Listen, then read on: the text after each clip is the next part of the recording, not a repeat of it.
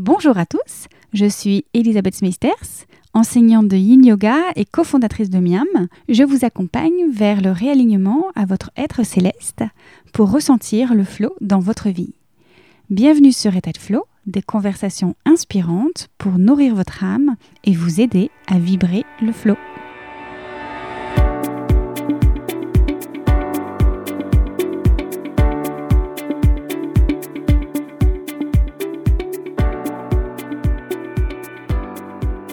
Il m'arrive régulièrement de reprendre un livre des années plus tard pour voir ce qu'il peut encore m'apprendre, ce que je n'avais pas intégré la première fois ou ce qu'une relecture mettra en lumière. Généralement, ces livres m'ont laissé un message fort imprimé dans mes cellules et leur essence m'accompagne au quotidien. Cela a été le cas pour Trois kiffs par jour et Power Patate, deux des best-sellers écrits par mon invité du jour. À l'occasion de la sortie de son dernier né, Bloom, j'ai retrouvé Florence Servan-Schreiber à Paris pour converser autour de thématiques chères à mon cœur. En effet, ces trois livres délivrent de grandes clés pour ressentir l'état de flot, la gratitude, la découverte de nos super pouvoirs et l'écriture. Alors, vous l'imaginez bien, je suis très heureuse de recevoir aujourd'hui Florence Servan-Schreiber au micro du podcast pour approfondir ces sujets. Je ne vous en dis pas plus et je vous laisse tout de suite avec ce nouvel épisode. Bonne écoute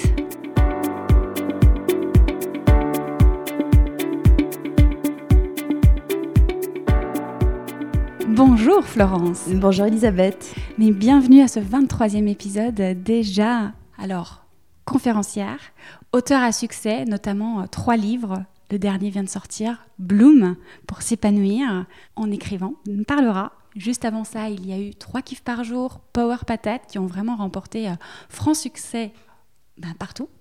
C'est-à-dire que moi, ben, je, je ne cesse de les conseiller autour de moi. Et je suis très heureuse de pouvoir approfondir les sujets qui me parlent énormément quand je parle d'état de flow, c'est-à-dire pour moi la gratitude, les super pouvoirs et l'écriture. Hmm. Alors, euh, c'est génial parce que justement, avec Marjorie Lombard, dans le 20e épisode, nous avons justement parlé de votre livre Power Patate et les fameux super pouvoirs. Alors, c'est quoi euh, les super pouvoirs C'est quoi les talents naturels? Pourquoi s'y intéresser finalement? Un super pouvoir, c'est quelque chose que nous n'avons pas choisi et que nous n'avons même pas appris. C'est en fait euh, quelque chose qui est programmé, je ne peux pas dire qui ou quoi nous a programmé comme ça, mais indéniablement, nous sommes euh, toutes et tous très différents et différentes les unes et les uns des autres. Et hum, ce sont donc des inclinaisons naturelles que nous avons qui nous permettent, lorsque nous les respectons, de faire des choses avec euh, plus d'efficacité, plus de réussite, plus de plaisir, euh, plus d'entrain, tout simplement parce que nous n'allons pas à l'encontre de ce que nous sommes. Donc c'est aller dans le sens de la musique, en fait, c'est notre musique intérieure. C'est ça, plutôt que de s'acharner sur nos faiblesses, c'est d'aller repérer nos forces. Une fois qu'on les connaît, absolument, c'est quand même un véhicule formidable, c'est-à-dire que c'est du carburant quand on, quand on sait ce que c'est. Ce serait comme un trésor enfoui, un trésor qui pourrait nous aider à nous épanouir, on en parlait? Pas nécessairement enfoui, c'est un, c'est en fait c'est le carburant et le moteur à la fois. C'est notre, euh, c'est notre machine intérieure qui est mhm. constituée de certaines pièces et pas de toutes. Et dans nos systèmes éducatifs, notamment, on s'aperçoit qu'on va toujours faire appel aux mêmes et qu'on part du principe que tout le monde est pareil. Alors ça s'arrange hein, de, plus en plus, enfin, même si cette progression-là est, est, lente. Et je trouve qu'une fois que l'on est adulte sorti de cette école qui est normative, c'est le moment, et donc il y a un réapprentissage à faire pour certains et certaines, hein, quand on est passé à côté, pour euh, justement trouver quelle est la composition de ce fameux carburant qui va être composé de nos propres qualités, parce que c'est quand même ça qui va nous faire gagner en plaisir, en temps, nous, nous, éviter tout un tas de, contrariétés. Plus d'énergie, finalement, c'est ce qu'on cherche tous, plus de clarté, finalement moins s'embêter, que les choses soient plus simples. Que les choses soient plus légères Mm. aussi, parce que la vie se charge quand même de nous mettre pas mal de bâtons dans les roues, c'est-à-dire que certes, il y a d'une part ces qualités que nous avons à l'intérieur, mais il y a surtout la réalité de l'existence avec ce que nous avons à faire, ce qui nous contraint, ce qui nous surprend, ce qui va pas toujours dans notre sens, il y a d'autres gens, il y a des demandes, etc. Et pour alléger toute cette charge-là, c'est vrai que quand on a son propre mode d'emploi, il est plus facile de répondre à la demande. Hmm. Et ça, pour les trouver, justement, il y a dans votre livre un petit test? Alors oui, c'est plus qu'un petit test. C'est c'est un questionnaire qui a été établi par euh, justement les chercheurs à la, à la naissance de la psychologie positive. C'est-à-dire que tout ça est issu du, du questionnement qui consiste à se dire comment ça marche quand ça marche. C'est-à-dire comment ça marche quand nous nous sentons à notre place, quand nous nous sentons reliés aux autres, quand nous sommes investis dans nos projets.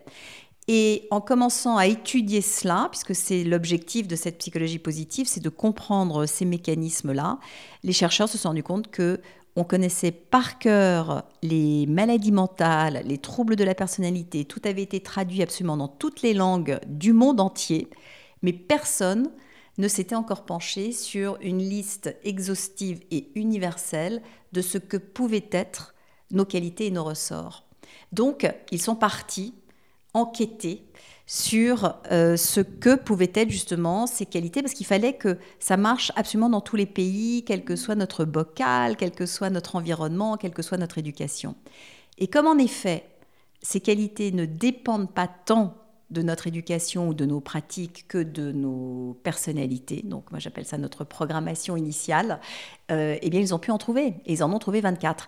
Et ce qu'ils ont fait, c'est qu'ils ont créé donc un questionnaire qui permet, le questionnaire est accessible, il est traduit je crois dans, dans 126 langues aujourd'hui, il permet de connaître le classement de ses propres qualités. Et enfin, ne plus s'appuyer sur euh, et essayer de rejoindre les pouvoirs des autres, mais plutôt euh, de s'appuyer sur les nôtres. Alors en effet, de, s'appuyer sur euh, ses propres qualités, mais aussi de commencer à regarder le monde autour de soi comme une somme de qualités. C'est-à-dire quand on rencontre un individu, plutôt que de se dire mais t'as vu la tête qu'il a celui-là, euh, on peut se dire, puisqu'on a une liste, on a un vocabulaire, on peut se dire mais quelles sont les qualités de cette personne-là? Et si nous devons vivre avec cette personne, élever cette personne, travailler avec cette personne, apprendre avec cette personne, c'est quand même très précieux de savoir quelles sont ses qualités à elle, parce que on va pas communiquer de la même façon si on veut que ça marche. Mm, mm. Et puis il y a certainement aussi cette idée de tolérance, d'acceptation de qui l'on est, de ce que est l'autre, et de se dire, ben, en fait, ce sont des forces, ce ne sont pas euh, des faiblesses. Aujourd'hui, on est dans une société où on prône vraiment la performance, et on essaie parfois de se caler et de revenir à soi, justement, en son centre. On parle, je pense, dans le livre, de puissance intérieure, de, de revenir à, à ses propres qualités. On, on en revient. De, il faut connaître son. Enfin, il faut, il faut rien du tout, mais euh, il est beaucoup plus plaisant, euh, et c'est quand même le, le- le propos que vous traitez dans chaque épisode de ce podcast, de, savoir où est notre alignement. Voilà, quand, quand, je, quand je suis alignée, quand, quand le haut est connecté au bas et, le- et la droite est connectée à la gauche, c'est quand même plus facile parce qu'il y a au centre de tout ça une, une boussole qui guide avec facilité au lieu de guider avec difficulté. Et alors, est-ce que écrire est un super pouvoir? Non, écrire n'est pas un super pouvoir. Écrire est une euh, forme d'expression, Hmm. comme euh, peut-être de parler, comme peut-être de cuisiner, comme peut-être de, de- de bouger son corps. Ça, ça n'est qu'une méthode d'expression. En revanche, ce qui va nous permettre d'écrire avec plus ou moins de facilité, c'est de nous autoriser à écrire à notre façon.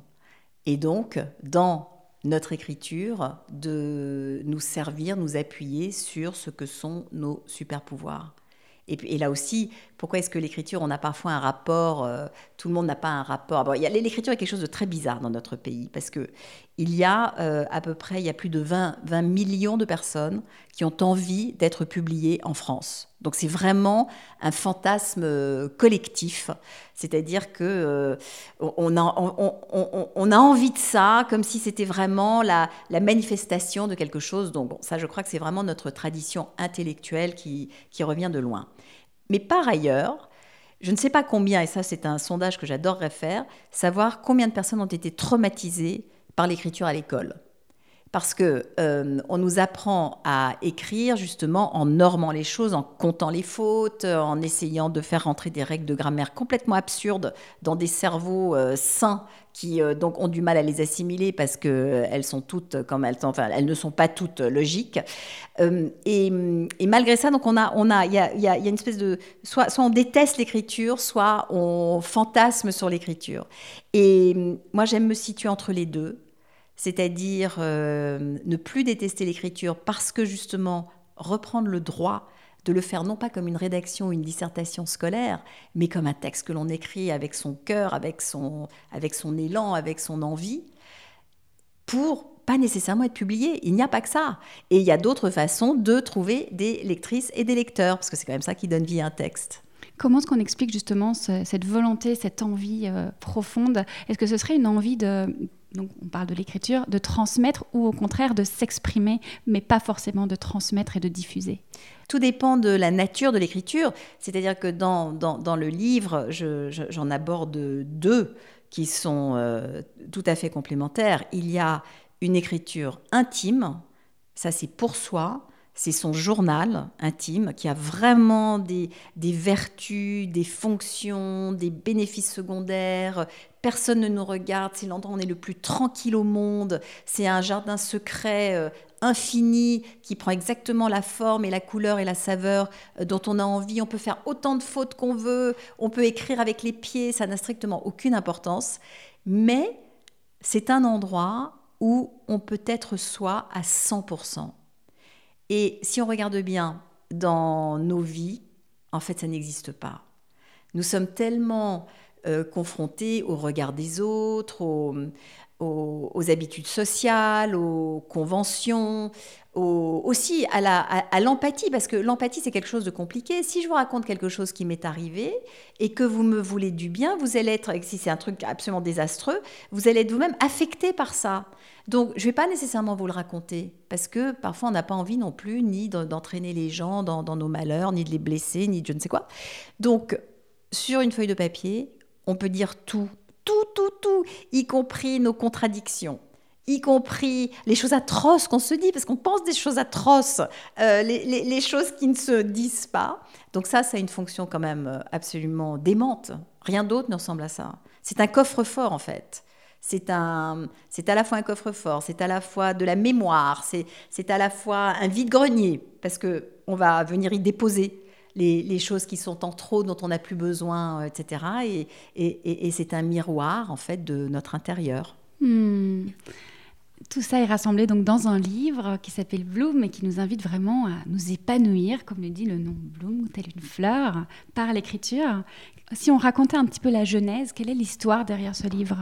Alors, l'histoire euh, commence parce que, euh, après donc avoir euh, publié déjà plusieurs livres, notamment autour du développement personnel, toujours des livres un peu pratiques, puisque vous allez comprendre pourquoi je suis revenue à ça, je me suis dit que j'allais écrire un roman plein de gens écrivent des romans, donc mon raisonnement était de me dire, franchement, je vois pas pourquoi je, n'y arriverais pas. Et puis j'adore lire des romans, donc euh, je me suis dit, c'est allez, allez, vas-y, vas-y, euh, écris un roman. Et là, je me retrouve, mais c'est même pas au pied d'un mur, c'est sous un mur. C'est-à-dire que le mur est construit sur ma tête, rien ne sort. Les scènes ne tiennent pas la route, les personnages sont inintéressants, je n'arrive absolument pas à tenir euh, au-delà de trois pages sur euh, une idée, etc. Donc vraiment, je me tape la tête contre les murs, alors je regarde les gens autour de moi, je colle des post-it avec des traits de caractère, etc. Enfin, j'essaye, vraiment, j'essaye, mais, mais franchement, ça marche pas. Donc, je suis extrêmement frustrée et hum, comme je je dédie un jour de la semaine, le lundi, et mon jour d'écriture. Donc tous les lundis, depuis euh, huit ans maintenant, j'écris. Je ne, vais pas travailler, je ne vais pas donner de conférences, je, ne vois personne, je, reste en pyjama et j'écris. Et donc, euh, c'était quand même les lundis étaient quand même un peu pénibles puisque euh, strictement rien n'avançait. Donc, euh, pour me, distraire et pour tenter d'avancer, j'ai commencé à regarder ce qu'il existait comme recherche, parce que c'est quand même toujours ça qui finit par m'intéresser, sur l'écriture, sur les blocages, sur les techniques, sur la manière dont on peut s'y prendre. Et je suis tombée sur une mine de justement de bénéfices secondaires, de techniques, de possibilités que j'ai commencé à essayer, parce que c'était beaucoup plus amusant que de, de, de, lutter contre mon histoire qui n'avançait pas. Et une fois que j'avais euh, goûté à tout ça, évidemment, je me suis enfoncée de plus en plus dans, dans, dans ces recherches. À partir de là, mon cerveau est parti au galop, en fait. J'ai hum, enfilé tout ça, euh, bout à bout, pour créer une expérience d'écriture qui est un atelier d'écriture en ligne mhm. et qui m'a permis de partager ça avec d'autres gens et de voir comment réagissaient d'autres gens que moi à ces mêmes techniques. D'accord. Et alors de là a découlé un livre alors, l'atelier l'an dernier donc, euh, commence, il y a des centaines de personnes qui s'inscrivent. Donc, une fois de plus, hein, je suis complètement frappée par euh, la place qu'a l'écriture dans notre culture, c'est-à-dire que on, aspire à ça, on a envie de ça. Est-ce que, en fait, ce qu'a apporté cet atelier, c'est un public? Et justement, ça, c'était la, la, deuxième forme d'écriture, au-delà de l'écriture intime, c'est l'écriture publique, celle qui est lue. Et celle-là, elle est créative, elle est partagée, elle a une intention, elle, euh, on se redresse parce qu'on sait qu'on va être lu. Et, le système que, que j'ai créé, auquel je suis très très attachée, c'est qu'on n'est pas lu par des experts, on est lu par ses pairs. Donc ce sont des gens qui, comme nous, ont eu la même consigne d'écriture, ont eu la même humilité, la même, le même effort, la même concentration, et on partage ce qu'on a fait à peu près, enfin tous au même rang. Et, c'est fantastique parce qu'il se crée entre les, les, auteurs et, les autrices et les lecteurs et les lectrices un lien autour de la création. Et ça, j'adore. Parce que c'est là où on voit que vraiment les, gens vont se relier sur des choses qui, une fois de plus, n'ont pas du tout vocation à être publiées, pourtant elles le sont, et un texte prend vie quand il est lu. Donc c'était ça. Et donc, à la suite de toute cette aventure, je, me suis dit, bon, ben quand même, ça correspond à, quelque chose dont, dont, les gens ont envie. Et souvent, j'écris les livres, de, bon, en tout cas tous les livres pratiques que, que j'ai écrits, pour me souvenir de ce que j'ai appris. Ma mémoire est Toujours absolument... pour soi, même les recherches, on l'entend, c'est d'abord pour soi et puis on transmet aux autres. Alors ça, ça, commence par un besoin, en tout cas chez, chez, moi, ça commence par un besoin qui est immédiatement euh, euh, activé par ma curiosité, c'est-à-dire que ça va s'élargir au-delà de la question initiale. Et donc, j'ai tout rassemblé, j'ai tout ordonné pour là aussi, de nouveau, enfiler ce collier de perles sous, sous, la forme d'un livre avec des exercices à la fin et un nouvel atelier qui, dont, parce que j'ai beaucoup appris de celui de l'année dernière. Oui, parce que voilà, maintenant on a découvert à quoi ça nous sert, comment ça peut nous aider, d'écrire, etc. Mais après, il faut passer à l'action. Mmh, exactement. il faut s'épanouir. Exactement. C'est-à-dire que l'écriture ne se fait pas toute seule. On ne peut pas regarder son clavier ou regarder son stylo en, attendant qu'il se mette en marche. il, faut en effet y aller. Et hum, l'écriture est comme le sport, hein, c'est exactement les, vestiges de, euh, de, de, nos enseignements. C'est-à-dire qu'on aimait la gym, on n'aimait pas la gym, on aimait le français, on n'aimait pas le français. Et, donc, euh, on a parfois un peu de mal à s'y mettre en se disant que c'est un effort, que c'est fastidieux, que, que c'est pas vraiment pour nous. Et justement, précisément, je me suis rendu compte que lorsqu'on le fait ensemble, c'est plus facile. Et que cette idée de se dire que pour écrire, il faut être euh, un, auteur ou une autrice transpercé par une idée, comme ça, traversé, que c'est réservé à d'autres, etc., euh, est fausse, puisque c'est un acte créatif comme un autre, comme le serait la cuisine, comme le serait la poterie, euh, comme le serait de danser. Il faut juste donc s'y mettre. Et on sait bien qu'on danse mieux quand on est plusieurs aussi. C'est plus entraînant. Donc c'est le même système. C'est comme la créativité finalement, c'est dans la pratique que ça vient? Oui, alors une fois de plus, euh, il y a, il y a, une écriture qui va être euh, strictement créative. Et hum, là aussi, quand on est un peu bloqué, on ne sait pas très bien par où passer, il faut savoir que la contrainte est un vrai facilitateur. Enfin c'est une facilitatrice d'ailleurs, si je vous donne un énoncé d'écriture, c'est beaucoup moins vertigineux que d'être devant une page où vous vous dites qu'est-ce que je vais écrire? Parce que je vous dis, voilà, euh, complétez, euh, complétez cette phrase, ou imaginez, euh, vous avez une histoire à faire en dix lignes, où je vous donne six mots qui sont à placer dans, une, dans un paragraphe. À ce moment-là, vous répondez à quelque chose et votre cerveau se met en marche pour répondre à cette consigne-là. Et c'est ça l'énorme force de non seulement d'un atelier d'écriture quel qu'il soit, que ce soit le mien, que ce soit d'autres, c'est que et pourquoi est-ce que les gens adorent? Parce que leur créativité est, est stimulée sans avoir à tout inventer on part sur un chemin qui est déjà tracé. Et donc là, on se rend compte qu'on en est capable.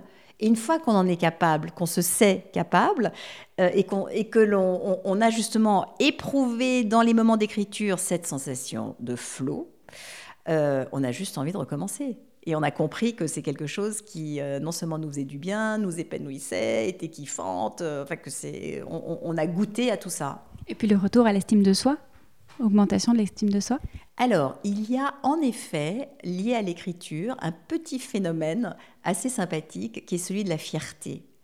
Euh, et c'est une émotion que j'aime beaucoup parce qu'elle est complètement taboue. On a toujours l'impression que être fier signifie que l'on est meilleur que quelqu'un d'autre et que ça enfonce les autres, mais pas du tout. Pour moi, être fier, c'est ce qui me donne du rose aux joues on est, on est juste, on est contente, on est, euh, ouais, on se dit, waouh, c'est pas mal. Et on a tellement besoin de ces moments où on se dit, waouh, c'est pas mal, puisque l'univers nous renvoie sans arrêt que ça ne va pas. Il faut qu'on les génère ces moments-là, et l'écriture fait ça. Et alors là, le lien est facile, c'est un bon kiff à écrire, à se nommer. Ben justement, c'est un, c'est un, ça peut être, un plaisir, mais attention, euh, c'est le meilleur des plaisirs. Enfin, c'est dans la catégorie des plaisirs les meilleurs. Vous, vous, ne parlez que de flow dans ce, dans ce podcast. Le flow implique un effort. Le flow, ça n'est pas juste euh, de la contemplation qui fait que je suis traversée. J'étais en train, il faut que je sois engagée dans une action, il faut que cette action euh, sollicite mes, compétences ou mes capacités euh, juste un tout petit cran au-dessus de ce qu'elles sont, de, de, ce qu'elles sont réellement. Je suis hyper concentrée, je vais jusqu'au bout, je termine. C'est ça qui m'a procuré du flow. Donc l'écriture appartient complètement à cette catégorie d'activité puisque ça demande quand même un petit effort. J'allais y revenir de toute façon à la fin du podcast, mais on peut en parler peut-être un peu, un peu plus maintenant parce que malgré tout, tout à l'heure, on parlait des talents naturels et on essayait de comprendre comment la découverte et la connaissance de nos talents naturels pouvaient faire en sorte qu'il y avait justement plus de flow et un peu moins d'effort. Mais je comprends ici, finalement, c'est un juste équilibre entre il faut pas s'acharner sur nos faiblesses et vraiment se faire de la douleur, mais ça n'empêche que peut-être quand même il faut faire ce petit effort pour parfois dépasser des peurs, des craintes ou aller simplement à la recherche de nos propres qualités. Comme je, parle beaucoup de psychologie positive, c'est au cœur de, mon travail. Il y, a, une distinction. Il faut savoir que ce qui nous rend heureux, ce n'est pas l'accumulation de circonstances favorables, mais c'est bien d'être en action et en chemin vers une destination qui compte pour nous.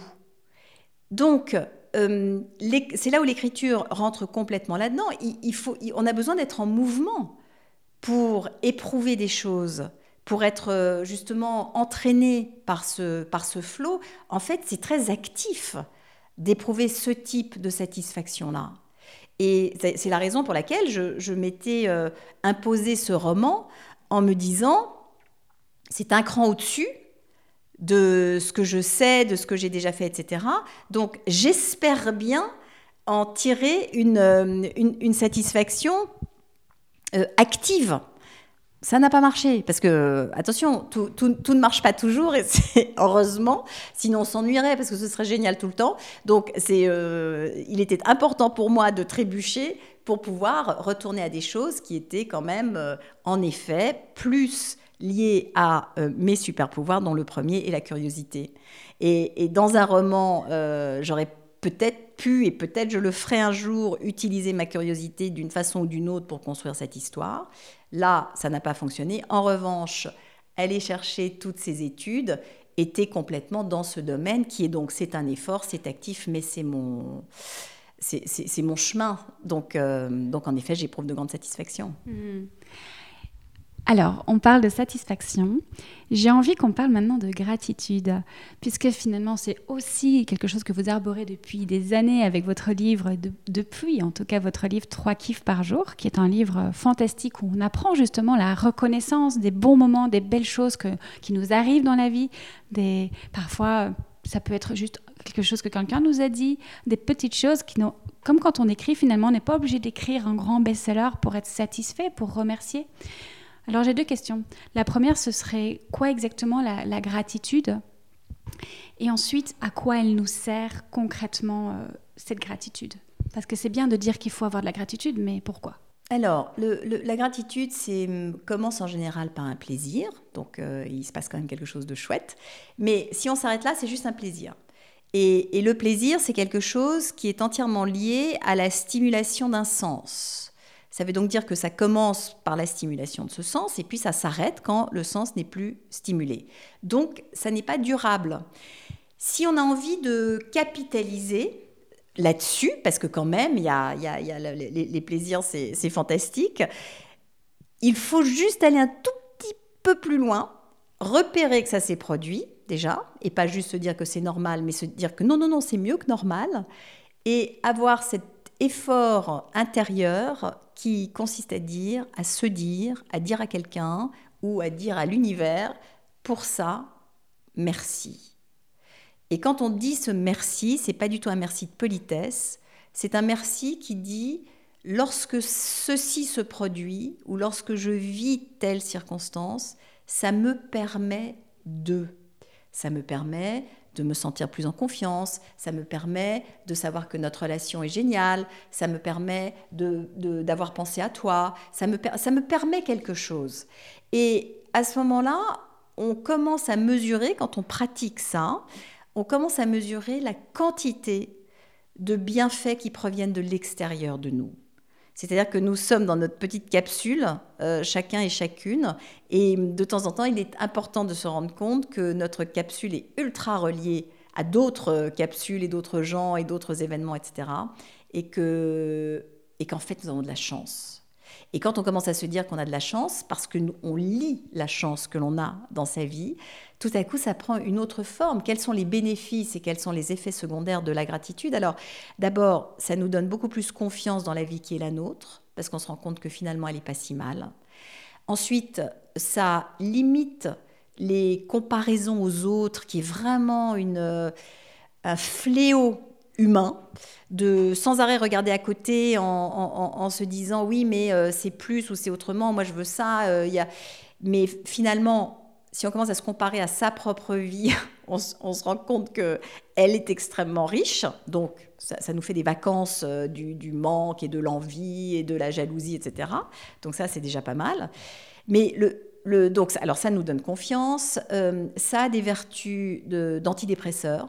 C'est-à-dire que quand on a affaire à des patients qui, on a tout essayé, la thérapie, les médicaments, et que leur dépression ne progresse pas, le dernier recours, c'est un exercice de gratitude et de leur demander de trouver, on commence par une chose par jour pour lequel elles peuvent dire merci ou elles sont contentes parce que euh, quand on, est, quand on souffre de dépression, la, focale se réduit, donc on voit plus grand-chose. Donc on a besoin de, hop, de la rouvrir et plus, plus on va euh, repérer des choses formidables, plus ça va se rouvrir. Donc il y a cette euh, vertu-là. On dort mieux, tout simplement, si c'est la dernière chose qu'on fait avant d'aller se coucher, de se dire quelles sont les choses pour lesquelles j'ai envie de dire merci. Et puis, le plus extraordinaire est que éprouver de la gratitude comme éprouver de l'amour, ce sont les deux émotions et sensations qui vont euh, générer ça dans notre organisme, donc les choses sont quand même bien faites, va stimuler notre système immunitaire et nous permettre de gagner jusqu'à 7 ans d'espérance de vie. Ah oui, quand même. Quand même. Et, et en fait, c'est lorsque j'ai lu cette étude-là que je me étant moi-même euh, très parisienne, euh, très mauvais esprit, euh, très sens de l'humour. Euh, vous voyez, enfin bon, on voit le genre. Euh, c'est comme ça que j'ai grandi. D'ailleurs, ça, m'amuse beaucoup. Mais j'ai comme, je me suis quand même posé la question. Je me suis dit, waouh, euh, 7 ans d'espérance de vie, c'est puissant ce truc. Et donc, donc j'ai commencé à, j'ai essayé, j'ai essayé avec ma famille, avec mes enfants, euh, euh, j'ai essayé et je me suis rendu compte qu'il y avait de vrais bénéfices et que j'étais moins inquiète et que j'étais moins envieuse et que j'étais moins préoccupée et que lorsque la vie devenait difficile, c'était finalement une ressource pour euh, calmer, pour, pour calmer le jeu. Et alors, si on veut pousser un petit peu le chemin un peu plus loin, donc on peut les dire oralement, mais on peut surtout les écrire pour s'en souvenir. Exactement. Là, alors, euh, si on revient à l'écriture, donc il y, a plusieurs niveaux de, kiff. Le premier, c'est dans sa tête. Où on, se dit, on, se le dit, c'est-à-dire que le, métro arrive en même temps que nous sur le quai et on se dit waouh merci, ça c'est génial. Le deuxième, c'est hum, de, en effet, le partager.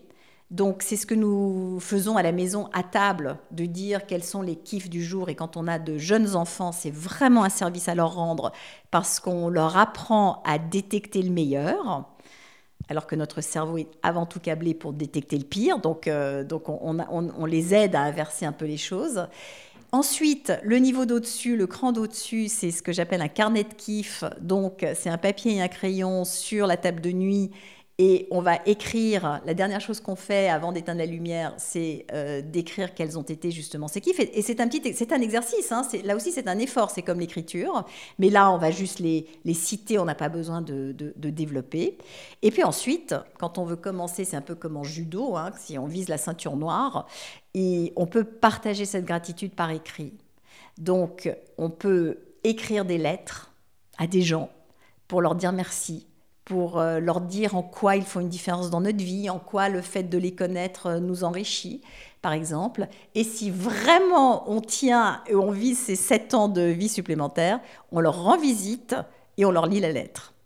Et là, à ce moment-là, et tout ce dont je vous parle là, ça n'est absolument pas mon invention. Ce sont des études qui ont été faites dans les laboratoires, notamment de l'Université de, Pennsylvanie par euh, Martin Seligman et un autre chercheur qui s'appelle Robert Emmons, qui travaille exclusivement sur la gratitude, et qui ont démontré que notre niveau global de satisfaction de vie augmentait quand on faisait des choses aussi simples que ça, mais, de façon durable. C'est-à-dire que six mois après, une visite de gratitude, on en éprouve encore les bénéfices. Est-ce que kiffer, ça pourrait nous aider à prendre justement conscience du flot de voilà des, choses qu'on vit dans le flot peut-être euh, bon, après on mettra une définition euh, chacun mettra la sienne autour de l'état de flow mais justement est-ce que d'avoir cette gratitude pour ce qui se passe peut nous aider? Alors c'est un petit peu le contraire c'est lorsqu'on a vécu un état de flow ne pas oublier de dire merci c'est-à-dire que c'est, il faut aussi se, rendre compte que, euh, parce qu'on peut aussi le laisser passer en se disant, bon, c'était comme ça, ou alors se dire, ah, aujourd'hui c'était, c'était une bonne journée, ou c'était un bon texte, ou cette conversation était géniale, ou euh, ce, moment que je viens de passer était génial. Donc c'est plutôt de le rentrer dans la catégorie de la gratitude, parce qu'évidemment, ça va nous inciter à tenter de les reproduire ou de, de se remettre dans ces circonstances-là, en tout cas de faire ce qu'il faut. Oui, et de créer un cercle vertueux au final. Et de créer un cercle vertueux, tout à fait. Les deux cohabitent très très bien.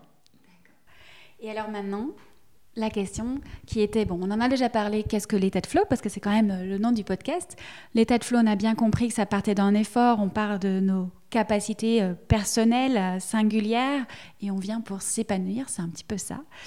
Qu'est-ce qui met Florence Servan-Schreiber en état de flow? Hmm. Pas mal de choses. En fait, j'ai repéré que le, le, le flow a des, plus de chances de survenir si j'ai le trac C'est-à-dire que si quelque chose me, si parce que si quelque chose me fait un peu peur, ça veut dire que je vais devoir mobiliser à la fois mes compétences, à la fois mon, mon appétit, à la fois ma concentration. Ça veut dire que j'y accorde une importance pour surmonter euh, justement cette trouille. Je vais être obligée d'être complètement dedans. Et hum, ça peut, je peux avoir le trac avant d'écrire un texte, je peux avoir le trac avant une rencontre avec quelqu'un, je peux avoir le trac avant de rentrer sur scène, puisque ça, ça, fait partie de, mon métier d'être sur scène. Pourquoi je fais ça? Parce que, parce que j'adore avoir le trac, en fait. Et j'adore la concentration que me demande le fait de pouvoir l'effacer, c'est-à-dire reprendre le dessus, retrouver ma respiration, retrouver mon calme. Je le fais en en, cherchant euh, les meilleurs mots, la meilleure idée. Donc, je suis obligée d'être là. Et quand je suis dans ces états-là, que ce soit en écrivant, que ce soit en parlant, que ce soit en discutant avec quelqu'un, que ce soit en donnant une conférence, en fait, vous savez pourquoi, pourquoi nous aimons tant le flow? C'est parce que lorsque nous sommes en état de flow, nous ne nous parlons plus. Et cette petite voix qui nous parle sans arrêt, qui fait des commentaires, savez, celle qui est distraite, qui fait trois choses en même temps, etc., disparaît. Et c'est pour ça que ça s'appelle perdre la notion de soi, c'est que nous ne sommes plus deux ou trois ou quatre personnes à l'intérieur de notre tête, nous ne sommes plus que celle en train de faire ce qu'elle est en train de faire. Et c'est pour ça que c'est aussi plaisant, en fait, c'est du repos d'être en état de flot. On n'est plus euh, coupé en 75 morceaux. Et voilà un nouveau kiff à écrire. c'est ça. Merci beaucoup. Et puis, ben, on se retrouve dans les différents livres, surtout euh, Bloom, là, qui vient de sortir il n'y a, pas longtemps. Donc, on lui souhaite une magnifique belle vie. Mais merci. Et, vraiment, si, si, l'aventure vous tente, euh, rejoignez cet atelier d'écriture. Donc, euh, Bloom, ça s'écrit B-L-O-U-M. Ça aussi, c'est une petite liberté avec l'orthographe, la, parce qu'on n'a pas besoin d'un orthographe parfait pour, pour y prendre du plaisir. Et hum, on est entraîné, on, est, on a des consignes. Donc c'est un cadre qui permet de goûter à sa propre créativité et en plus d'avoir des retours. Donc c'est quand même assez génial. À quel endroit est-ce qu'on peut retrouver cet Alors, atelier? Sur mon site internet florenceservanschreiber.com, vous allez trouver absolument tout ça. Et si vous, le, si vous tapez Florence Servan-Schreiber, même avec les fautes d'orthographe, ça devrait arriver.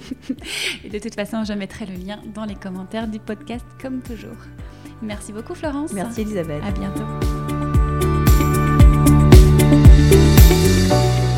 Merci à vous d'avoir écouté ce podcast. N'hésitez pas à nous suivre sur Instagram, à partager l'épisode s'il vous a plu et à mettre 5 étoiles et un commentaire sur Apple Podcast. Quant à moi, j'ai mis en place des cours de yin yoga en ligne via Zoom, puisqu'on ne peut pas se retrouver dans notre refuge habituel.